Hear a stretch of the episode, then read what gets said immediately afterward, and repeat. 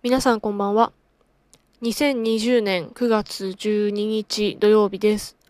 今日は、平原綾香さんのライブに行ってきました。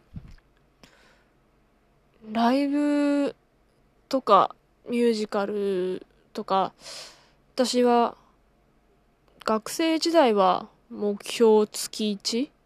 社会人になって何年目かからは、まあ、月2ぐらいを目標に、まあ、何かしらミュージカルなりライブなりに行くようにしてるんですけど、まあ、このコロナの影響でですね最後に行ったのが Perfume の2月25日なので約半年ぶり半年超えましたね。ぶりの感激ミュージカルじゃなくてライブになりました。うーん。やっぱりえっ、とまあコロナウイルスに配慮して前後左右の席は空いてる状態なので、まあ、収容人数半分という形だったんですけれども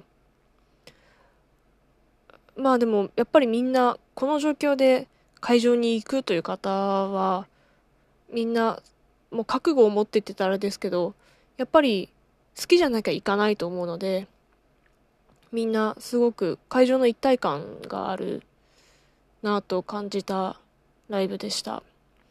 やっぱり歌うまいですね。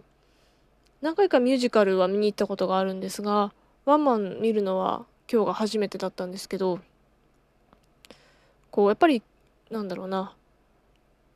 あのまあ音域ももちろん歌がうまいのももちろん表現の幅の広さとかがもうすごいですよね。うん。もうなんかあの悪いもの全部飛んでったような そんな素晴らしいライブでした。うん。やっぱりこうライブってその場その場でしかないものだしその一瞬一瞬がすごく大事で。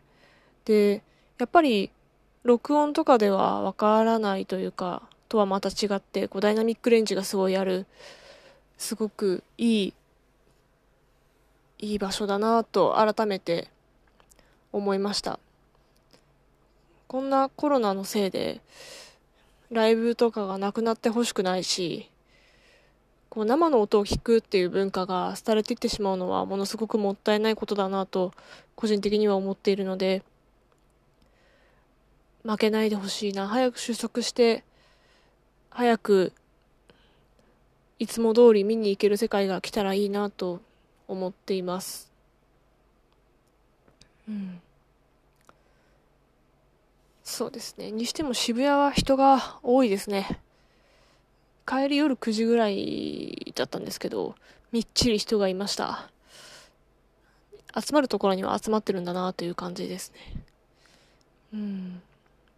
やっぱり若者が多くてでマスクしてないみたいなのもちらほら見かけて電車も混んでるしああ東京に生きるってこういうことなんだなっていうのを改めてちょっと考えたりもしました。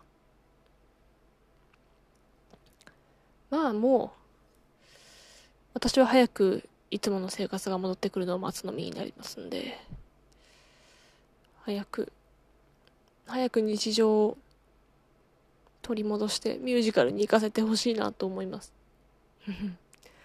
えっとそのぐらいですかね。明日はお休みなのでまたちょっとゆっくりしたいなと思います。それでは皆さんおやすみなさい。また明日。